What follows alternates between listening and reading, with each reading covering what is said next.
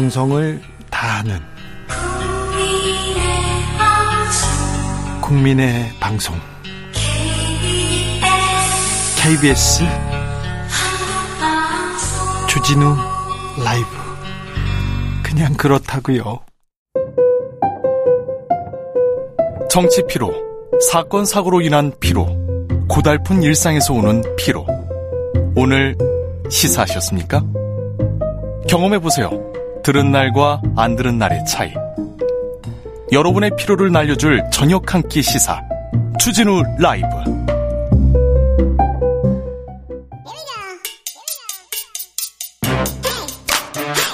뉴스를 향한 진지한 고민 기자들의 수다.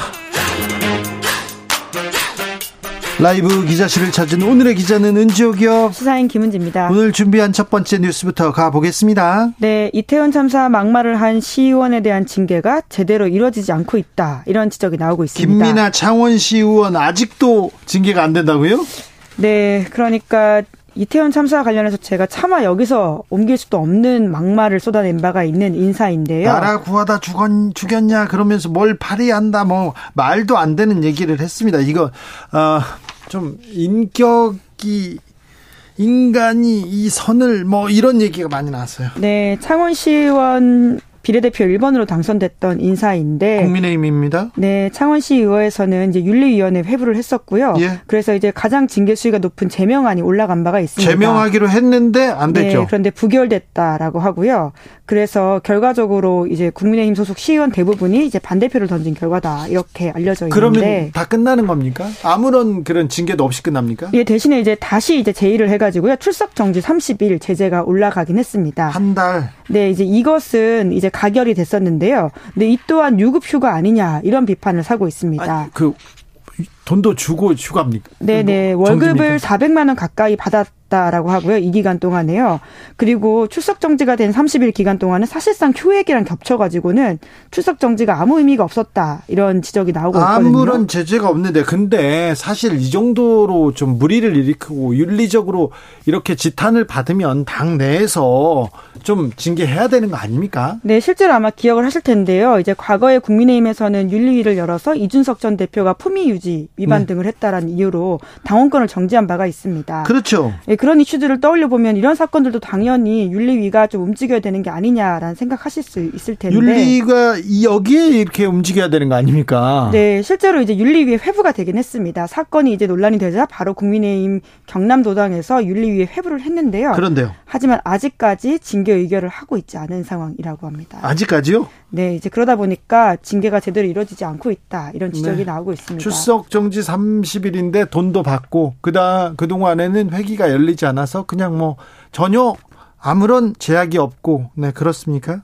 참 윤리위는 열리지 않고 김민아 창원시 의원 얘기였습니다. 다음 이야기는요? 네, 앞으로 한강에서 치맥이 어려워질 수도 있다. 이런 보도가 나왔습니다. 한강하면 치맥이죠. 이렇게 생각하는 외국인도 많다고 하는데 무슨 얘기입니까? 네, 서울시가 조례 개정안을 입법 예고했다라는 조선일보 보도인데요. 그러니까 어떤 내용이냐면 강, 한강공원, 석촌호수 이런 곳에 금주 구역으로 지정할 수 있도록 하는 내용의 조례 개정안을 입법 예고했다라고 합니다. 그러니까 그러면 아, 한강에서는 이제 금주가 안 된다. 아니요, 어, 금주해야 된다. 네, 네. 우선은 지정을 한다는 건 아닌데요. 이제 금주 구역으로 지정할 경우에는 과태료 10만 원을 부과하도록 한다라는 내용인데 네. 이제 관련된 법이 이제 개정됨에 따라 가지고 이런 식으로 바꿀 수 있다라는 것이거든요.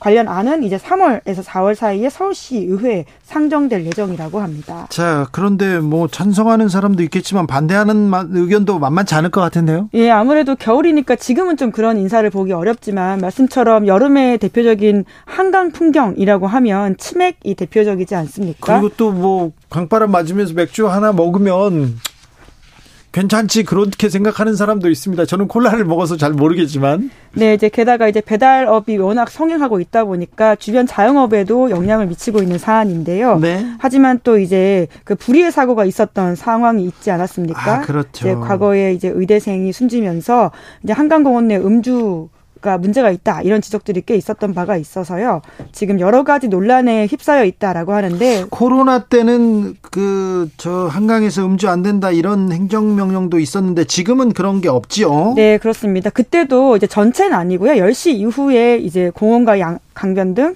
야외 음주를 금지하는 행정 명령 내린 바가 있습니다. 아무튼 서울시 그리고 서울시 의회 이번에는 좀 시민들의 얘기를 좀 들었으면 좋겠어요. 좀 어떻게 생각하는지 좀 물어보고 물어보고 결정했으면 좋겠습니다. 네, 워낙 이제 찬반이 갈리고 있는 사안이다 보니까요. 서울시에서도 지금까지는 좀 신중한 입장이긴 하거든요. 네. 말씀처럼 시민과 전문가 의견을 충분히 수렴해서 특정 장소나 특정 시간대 음주 행위를 일부 제한하는 방식 이런 것들 다양하게 검토하겠다라고 했는데 아마 된다 하더라도 특정 시간대에 머물지 않을까라는 예측도 있긴 합니다. 한강변뿐만 아닙니다. 다른 구역도 음주 관련 제재 받을 수 있습니다. 네, 개정 조례안에 따르면 이 서울시가 도시공원, 하천이나 강구역 그리고는 공공도서관, 어린이집, 유치원 이런 곳만이 아니라요. 아파트 같은 공동주택에서도 복도 계단, 엘리베이터, 지하 주차장 이런 곳을 금주 구역으로 설정할 수 있다라고 합니다. 네. 이것도 전체 시간은 아니고 일부를 할 수 있다라고 하는데요.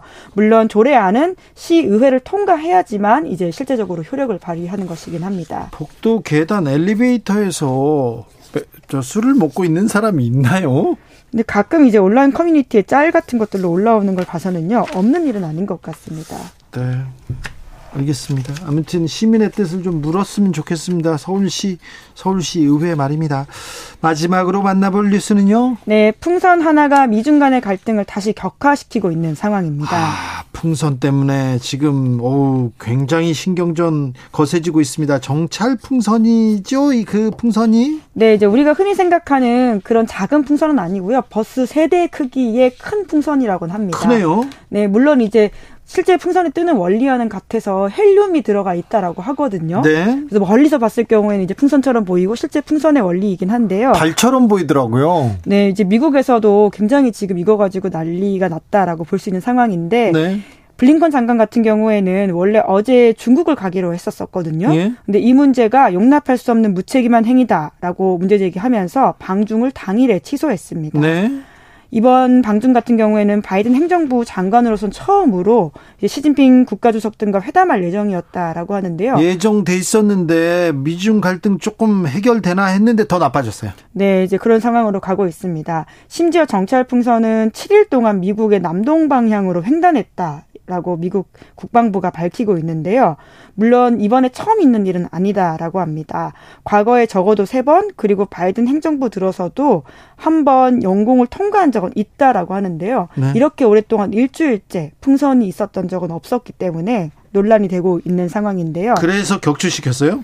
네, 이제 물론 발견은 좀 빨리 했다라고 합니다. 이제 그럼에도 불구하고 이제 특정 그 장소에서 잘못 떨어뜨릴 경우에는 오히려 더 큰 사고로 이어질 수가 있어가지고 계속 지켜보다가 사람이 없는 곳에 갔을 때 이제 4일에 격추시켰다라고 하는데요. 자, 정찰 풍선 격추시켰습니다. 그런데 중국은 항의합니다. 이거 정찰 풍선 아니다 이렇게 얘기하죠? 네, 그렇습니다. 미국이 무력을 동원해서 과잉 반응을 했다 이렇게 주장을 하고 있는데요. 네? 그것이 국제 관례를, 관례를 엄중하게 위반했다라는 식의 주장도 하고 있습니다. 있습니다. 정찰 풍선을 보냈으면 미국에서 발끈할 만도 하는데 중국에서 뭐라고 합니까? 네. 그러니까 이것은 관련 기업의 정당한 권익이다라는 식의 주장을 하고 있는 것인데요. 기업에서 뭐 다른 걸 지금 모으고 있다 이런 얘기인가요? 네, 이제 군사적 목적이 아닌데 미국이 과잉으로 반응한다라고 하는 것이 중국 반응이긴 한데 이게 당장 보이고 위성으로도 사실 이제 찍을 수 있는 건데 저런 식의 풍선으로서 왜 이렇게 시각적인 도발을 하는 것이냐라는 의문들이 있거든요. 네. 이제 그에 대해서는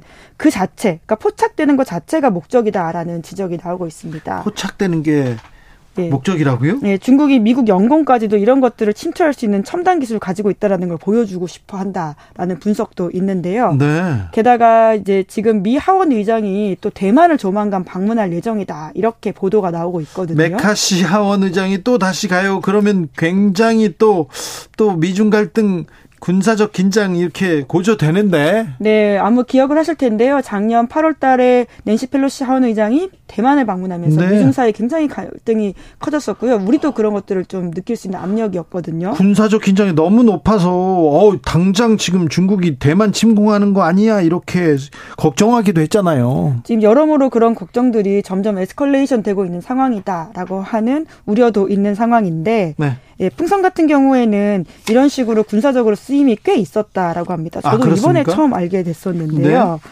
예, 열기구나 풍선 같은 경우에는 18세기 프랑스에서 처음 등장을 했었는데 이게 군사 목적으로 좀 발명됐다 이런 얘기도 있어요. 네, 그래서 2차 대전 때는요. 일본에서는 미 본토로 풍선 포 폭탄을 날려보낸 적도 있다라고 합니다. 아, 그래 일본이요? 네, 9천 개 이상 보냈었는데요. 이제 물론 다 효과를 발휘한 건 아니고요. 어, 천개 미만으로 이제 미 본토에 도착했다라고 하는데 심지어는 어떤 거는 이제 미국 오리건, 오리건주에 떨어져 가지고 민간인이 사망하는 일까지도 벌어진 바가 있다고 합니다. 천 개나 일본에서 미 본토로 보냈다고요? 어, 네, 9천 개 보냈는데 그 중에 천 개니까 이제 뭐 아홉 개 중에 한 개다 이렇게 보시는 상황인데. 그래도 뭐 천 개면요. 그리고 가다가 또 중간에 떨어졌는데 또 피해를 입기도 했을 텐데. 네. 네. 이제 그렇기 때문에 이러한 과거가 있기 때문에 미국 입장에서는 이런 중국의 정찰 풍선이라고 하는 게 도발로 느껴질 수밖에 없는 상황인 것 같습니다. 기분 나쁘겠죠. 네. 네. 네. 기자들의 수다 지금까지 시사인 김은지 기자와 함께했습니다. 감사합니다. 네, 고맙습니다.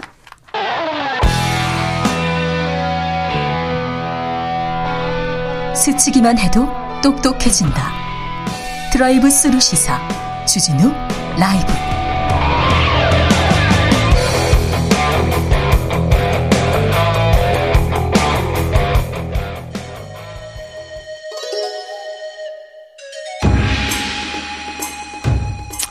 빛보다 빠르게 슉슉 바람보다 가볍게 슉슉 경제 공부 술술 경제를 알아야 인생의 고수가 된다 경공술 오늘의 경제 선생님 김광석 한양대 겸임 교수 모셨습니다. 어서 오십시오. 네, 안녕하세요. 네. 1월이 아, 지났는데요. 네. 어, 선생님한테 배웠는데, 예. 네 경제 배웠는데 뭐 나아지지 않고 있습니다 아직. 네, 저희 가게는 아직 나아지지 않고 있습니다. 자 그런데요. 네. 음, 아, 올해 경제 전망 그렇게 좋지 않은 것 같아요. 그런데 네. IMF에서 세계 경제 전망치는 조금 높였더라고요. 네. 하지만 우리나라는 낮춰 잡았더라고요. 왜 그렇죠? 굉장히 아이러니하죠. 예. 팩트부터 말씀드리면 네. IMF가 경제 전망 보고서를 네 번 냅니다. 네. 근데 지난 10월과 이번 1월과 차이값을 말씀드리는데 네. 세계 경제는 2.7%에서 2.9%로 상향 조정했어요. 어, 그러니까 어 걱정보다 나을 거예요. 네. 이렇게 예, 얘기하는 예. 거죠. 미국 경제도 0.4% 포인트나 상향 조정했고 어 많이 올랐네. 중국을 0.8% 포인트나 상향 조정했습니다. 예. 그러니까 종전보단 낫다라는 뜻이지 그렇다고 지금 세계 경제가 좋다라는 뜻은 아닙니다. 그렇죠. 근데 우리나라 경제는 지난 10월에 전망했을 때 2.0%였는데. 네. 근데 1.7%로 0.3% 포인트는 하향 조정했어요. 왜 우리나라한테만 그래요? 정말 이 주제는 지금부터 1시간 이야기해야 될 주제이긴 한데 네. 몇 가지만 좀 집중적으로 말씀드리면요. 네. 먼저 수출 문제를 꼬집지 않을 수가 없어요. 수출 안 좋다면서요? 예, 예. 수출이 안 좋은 이유는 우리나라의 수출 구조자, 우리나라의 수출 구조가 나쁘다는 뜻은 아닙니다. 그러나 경기 침체에 민감한 건 사실이에요. 네. 왜냐하면 경기가 어려워요. 어렵다 어렵다라고 하세요. 그렇다고 해서 우리가 쌀 소비를 줄이진 않잖아요. 네. 라면 소비를 줄이진 않아요. 아는 그렇죠. 그러나 자동차 교체 수요는 줄어요. 아, 이거 조금 가전 제품 한 1년 더 쓰자. 그렇죠. 버텨야죠. 그럼 문 잘 안 닫혀도 네. 냉장고 네. 네. 좀 2년 더, 더 쓰자. 그렇죠. 결과적으로 내구재 수요가 줄어요. 네. 근데 우리나라의 주요 수출 품목들이 내구재 혹은 내구재에 들어간 부품이에요. 네. 극단적인 사례가 반도체죠. 네. 반도체를 우리는 사지 않잖아요. 네. 반도체가 들어가 있는 제품을 살 뿐이죠. 그렇죠. 그러니까 우리나라 주력 수출 품목 1위가 반도체고 네. 우리나라 수출에서 약 20%를 차지하는 게 반도체인데 네. 결국 반도체 수요가 주는 것이 지난주에 나타났죠. 네. 삼성전자의 지난 22년 4분기 영업이익이 네. 정말 역대급으로 저조한 상황. 네. 이런 것들이 가장 대변되는데 수출이 좀 안 좋아요. 네. 그 다음 좀 주목한 것이 물가입니다. 물가요. 물가는 그러니까 또 계속 왜 그랬냐면 높아요. IMF가 지적하기를 네. 물가 잡을 땐 물가 잡아라라는 표현을 했어요. 네. 그러니까 지금 23년 상반기는 네. 물가 잡을 때다. 그렇지. 근데 우리나라만 물가가 올랐거든요. 예, 많이 올랐어요. 지금 물가가 5점 몇 퍼센트? 예, 뭐 12월 물가가 5.0이었다면 네. 올해 1월 물가 상승률은 그래도 5 밑으로 떨어지지 않겠느냐라는 기대를 했는데 네. 오히려 5.2%로 올라갔습니다. 예. 그렇게 된 배경 중에 하나는 역시 공공요금 인상이라고 볼 수 있을 것 같아요. 네. 제가 지난번에도 나와서 말씀드렸듯이 왜 하필 이 시점에 공공요금의 인상을 통해서 그러니까요. 물가 잡는 그런 중요한 시점을 놓치지 않을까 하는 걱정. 네. 역시 IMF도 이 부분을 지적을 했습니다. 네. 물가 잡을 때 물가 상승세를 놓치게 되면 네. 어떤 일이 벌어질까요? 재정 정책은 지금 물가를 오히려 올려놓고요. 네. 통화 정책은 물가 잡겠다고 금리 인상을 하는 거예요. 엇박자죠. 네. 그럼 통화 정책은 어떻게 해야 될까요? 더? 더 금리를 올려야 될 만한 하는 상황이 놓이죠. 그렇죠. 그럼 금리 자꾸 올리면 기업들은 투자 위축되고 네. 경기가 더 악순환되겠죠. 네. 이런 경로를 좀 내다보면서 한국 경제 성장률을 추가적으로 하향 조정한 것이다. 네. 결국 물가 잡을 때 물가를 잡아야 되는데 물가 잡는 걸 놓쳐버리면 금리 인상을 더 해야 되고 세계적으로 금리 정점에 다 이르는데 우리나라만 추가적인 금리 인상을 해야만 하는 상황에 놓이게 되면 네. 우리나라만 더 큰 경제 악순환에 놓이게 되는 것이죠. 거기다가 전기가스 난방비 계속 오른다고 하고요. 네. 오른다고 합니다. 그러니까 네. 아 물가에 대해서 우리가 조금 우리 정부의 대응이 미흡하다 이렇게 봐야 되겠네요. 한번 생각해 보세요. 공공요금을 올려요. 예. 그러면 물가에 반영되겠죠. 반영되죠. 즉 직격탄이에요. 직격탄이에요. 이거 왜왜 음. 왜 직격탄이냐면 네. 예를 들어서 내가 좋아하는 옷 가격 무슨 브랜드 가격이 올라요. 네. 그럼 그 옷 안 사고 다른 거 사면 돼요. 예. 근데 가스 요금 오른다고 가스 요금 가스 이용 안 합니까? 전체가 오르죠. 다 올라요. 네. 그러니까 이 공공 요금 올리는데 또 공공 요금 올리는 것에 대한 서민들에 대한 부담을 완화하기 위해서 또 재정을 집행해요. 예. 또금또 물가를 올려놓는 그렇죠. 그 이제 재정 정책은 물가를 올리는데 좀 노력하고 있고 통화 정책은 엇박자인 거죠. 지금 엇박자네요. 지금 엇박자입니다. 지금. 아 뭐라고 해요? 처방이 조금 잘못된 것 같아요. 그러니까 저도 이 공공기관의 정상화 예. 그리고 적자 경영 해소 뭐 이런 문제 굉장히 중요하다고 생각합니다. 해야죠. 중요하지 않다는 게 아니에요. 하긴 하되. 근데 왜 이 시점이냐 이거죠. 그렇죠. 때를 봐야지. 네, 때가 안 맞다라는 거죠. 그렇죠. 유연하게 대응했으면 좋겠다. 네. 이걸 말씀드리는 겁니다. 핵심인 것 같아요. 예. 네. 식량 가격이 떨어지고 있습니까? 떨어지고 있습니다. 근데 우리는 오르는데요. 네. 자. 아니 지금 기름값도 세계 유가는 국제 유가는 떨어지고 있는데 우리는 오르고 있는데요. 네. 그러니까 국제 유가가 떨어지거나 네. 혹은 뭐뭐 뭐 LPG나 LNG 가격이 떨어지거나 네. 아, 혹은 뭐 이제 원자재 가격이죠. 아까 말씀하셨던 게 농산물 원자재 가격이 떨어지거나 네.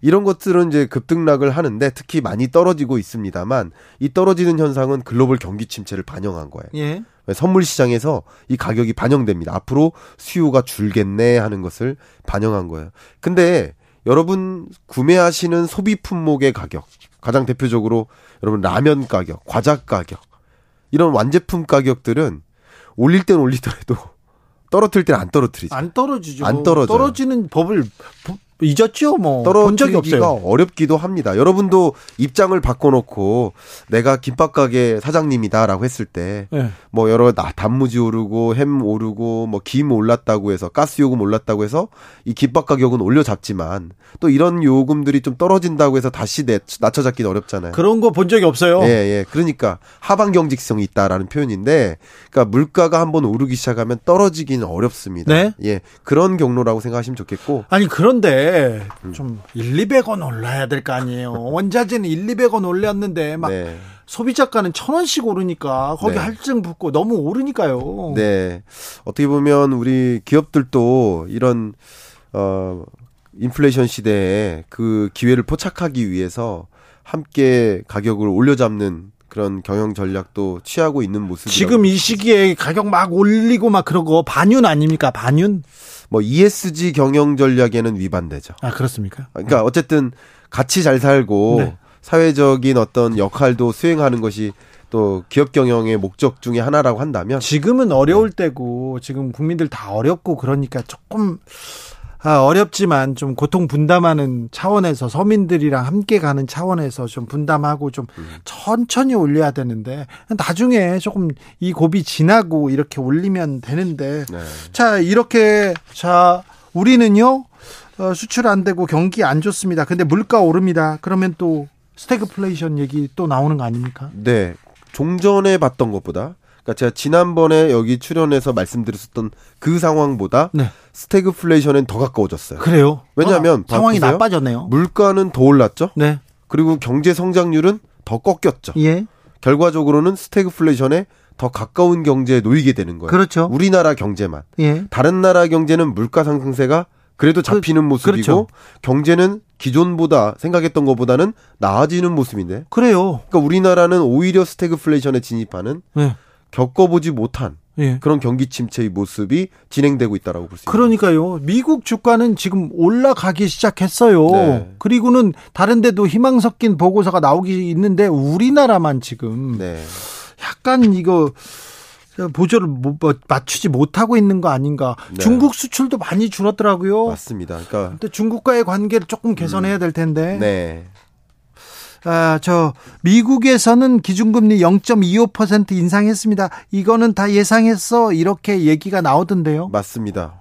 미국은 어쨌든 금리를 베이비 스텝 0.25% 포인트 올릴 거라고 많은 분들이 예상을 했었고요. 네. 예상치대로 금리 인상은 단행됐습니다. 네. 그것은 뭐 새로운 뉴스는 아닌 것 같고요. 네. 그거보다 향후 금리를 어떻게 할까 이거에 관심이 있었는데 제롬 파월 연준 의장이 디스인플레이션이라는 표현을 어, 세상에 던졌어요. 디스인플레이션은 또 좀, 뭡니까? 좀 어려운 개념 같죠. 네. 어렵진 않습니다. 그러니까 인플레이션은 기본적으로 우리의 목표 물가가 2%잖아요. 네. 그럼 2% 물가 상승률을 상회하면 인플레이션 시대인 거예요. 네네. 그러니까 지금도 인플레이션 시대 맞아요. 네. 근데 미국 물가 기준으로 9.1%를 찍었단 말이에요. 네. 이게 계속 인플레이션율이 올라가는 시대. 그런 시대였다가 여전히 이 물가 상승률이 2%를 상회하는 고물가 시대인 건 맞으나 네. 9.1%에서 6.5%까지 네. 그래도 하향 안정화되고 있구나. 네. 물가 상승세가 다소 꺾였다. 완화되고 있구나. 예. 그러니까 물가가 잡혔다는 것이 아니라 네. 상승세가 다소 완화된다. 그거를 이제 디스인플레이션이라고 합니다. 알겠습니다. 네. 자, 실용 경제로 가보겠습니다. 자, 정부에서 네. 규제 완화를 막 하는데 대출 네. 규제 완화를 해서 네. 부동산 시장을 조금 활성화시키려고 하나 봐요. 그렇습니다. 여기저기서 너무 떨어진다고 하니까 네. 지금 부동산 상황, 부동산 시장은 어떻습니까? 부동산 시장은 굉장히 어렵습니다. 어렵습니까? 굉장히 좋습니까? 어렵고요. 네. 저는 이 부동산 시장 중에서도 특히 매매 시장만 많이들 보시는데 전월세 세입자, 네. 임대차 시장이 더 어렵습니다. 그래요? 전세 가격이 이것은 어렵다라기보다는 가격이 많이 떨어지고 네. 있다라는 네. 것을 말씀드리고자 하는데요. 그러면 지금 전세 가격이요. 전주 대비 전국 평균 아파트 전세 가격이 네. 0.9% 정도 빠졌습니다. 네. 지난주보다 네. 거의 1%에 가깝게 지난주보다 전주보다 계속 떨어지고 있는 상황이에요. 그러다 보니까 집주인들이 어떻게 할까요? 집주인이. 네. 이 세입자 찾기가 하늘에 별 따기. 그렇죠. 이런 세입자들의 입장에서도 전세 가격이 많이 조정되는 건 다행이라고 생각할 수 있습니다. 예. 그러나 통상적으로 전세 가격은 매매 가격의 선행 지표격이에요. 예. 왜 그러냐면 우리나라 구조상 그렇죠. 갭 투자자나 네. 다주택자들이 네. 전세를 끼고, 끼고 집을 사죠. 산단 말이에요. 예, 예. 그럼 전세 가격이 계속 떨어져요. 네. 자, 지난주보다도 1%나 빠져요. 네. 그 더군다나 세입자 찾기가 어려워요. 예. 공실이 발생해요. 그러면 이 못 버티는 사람 못 나오죠. 버티죠. 네. 못 버티니까 어떻게 합니까? 내던지죠. 네, 던져야죠. 급매가 발생해요. 네. 그래서 전세 가격이 조정되면 매매 가격도 후행해서 한 달 정도 후행해서 조정되는 모습인데 네. 제가 안타까운 건 뭐냐면 지금 정부의 주요 경제 정책 기조가 예. 특히 부동산 정책 기조가 예. 규제 완화에 있고 대출 규제 완화에 있어요. 네. 그럼 쉽게 말하면 대출 받을 사람 받아서 집, 집 사세요 이건데 네. 그러면 집값이 만약에 계속 떨어지면 네. 그러면 대출 꼈는데 그 자산 가치가 떨어지면 네. 그걸 고위험군이라고 하거든요. 위험하죠. 고위험군을 정의한다면 네. 자산 규모보다 부채 규모가 더 큰 경우를 뜻해요. 네. 그러니까 2천조의 가계 부채가 문제가 아니라 네. 그 중에서 고위험군 자산 규모보다 부채 규모가 더 커져버린 네. 그런 계층이 계속 늘고 있다라는 거예요. 네. 그게 가계 부채의 가장 위험 신호인데 주택 가격이 계속 조정되는 와중에 이 와중에 대출을 끼고 집을 사게 되면 그때 이후에도 계속 집값이 조정된다고 생각해 보세요. 그러면 상당한 부채 위험에 우리 놓이게 되겠죠? 네. 이것도 우리 한국 경제의 이 성장률 조정의 요인 중의 하나라고 평가 내려집니다. 네. 제가 아는 양 사장님께서는 지난달에 집을 샀어요. 네. 집을 샀는데 어 작년 고점보다 많이 떨어졌으니까 이번 이 정도면 합리적인 가격이다 이렇게 네. 생각했는데 지금 쳐다보니까 네. 어, 더 떨어질 수 있다 이 얘기가 계속 나온답니다. 더 떨어지죠. 더 떨어진다. 그러니까 우리가 비교하는 그 기준을 네. 자꾸 20년 끝자락 예. 혹은 21년 끝자락 네. 그때의 집 가격을 비교해서 예. 이 정도면 많이 떨어졌어라고 어, 이 정도면 괜찮아. 네. 그게 아니라 예. 2020년 팬데믹이 터지기 전 네. 오히려 20 2019년 12월. 네. 그 당시 집 가격과 비교하시는 것도 좋은 방법입니다. 아, 그래요? 와, 예. 그래. 고점에서 지금 생각하지 마라. 예. 아예. 우리가 항상 비교 잣대가 네. 고점 대비 이만큼 빠졌다라고 생각하시는데 그 고점만큼은 당연히 빠질 수 있다라고 가정하시고 네. 지금 조정률이 마이너스 0.5%까지 떨어졌다고 했잖아요. 네. 지난주 대비. 네. 이 값이 플러스로 전환되기 시작하는 지점은 23년 연내에 오지 않을 가능성이 높아요. 20 제가 다른 또 전문가한테 네. 또 우리 경제 선생님한테 물어봤더니 네. 올해는 집살 생각하지 마라 이런 얘기 하더라고요. 내년 오, 그 비슷한 생각이시네요. 저도 비슷합니다. 올해는 집 안 사시는 게 좋고요. 예. 여러분께 제가 꿀팁을 좀 말씀드릴게요. 예. 꿀팁. 다른 건 몰라도 네. 미분양 주택 건수. 예. 이 건수가 얼마나 늘어나나 지금 늘어나고 있어요. 예, 늘어나고 있는데 네. 이 건수가 줄어들면 네. 미분양 주택이 해소되면 네. 그러면 수요와 공급이라는 관점에서 수요가 네. 늘어난다는 뜻이잖아요. 네. 가격이 폭등하는 겁니다. 2020년에 미분양 주택 건수가 해소됐어요. 그렇죠. 그리고 21년에 그 저점에서 맴돌았어요. 네. 이때가 가격이 폭등하고 가격이 또 둔화되는 시점이에요. 네. 정확히 일치합니다. 네. 그리고 22년 들어서 미분양 주택 건수가 급격히 늘어나기 시작하는데 지금 늘고 있어요. 우리나라가 2017, 18, 19, 20년 동안 네. 미분양 주택 건수가 매월 대략 한 6만 호 수준을 유지해요. 예. 대략. 예. 그런데 지금 6만 호를 넘었습니다. 네. 6만 8천 호를 찍었습니다. 예. 근데 이 미분양 주택 건수가 이것을 넘어서면 계속 미분양 주택 건수가 늘어나면 늘어날수록 주택 가격은 더 떨어져요. 조정된다라고 보시면 좋아요. 그래서 미분양 주택을 정부가 사, 삽니까? 그렇게 하기 어렵죠. 사, 사드린다 이런 얘기 있던데요. 이게 쉽지가 않습니다. 네. 정책의 방향대로 계획대로 되는 게 아니고 네. 기본적으로 매수자의 심리가 네. 어 매수해야 되겠다. 이제 집값 오르겠다. 그렇죠. 뭐 그래야만 혹은 구매 여력이 충분해야만 네.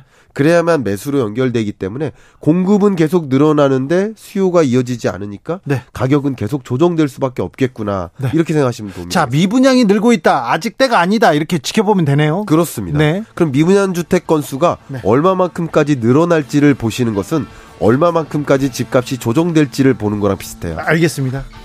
그렇게 생각하시면 좋겠습니다. 네, 꿀팁 하나 배웠습니다. 네. 경공술 김광석 교수님과 함께 배워봤습니다. 감사합니다. 주진우 라이브는 여기서 인사드리겠습니다. 저는 내일 오후 5시 5분에 돌아오겠습니다. 지금까지 주진우였습니다.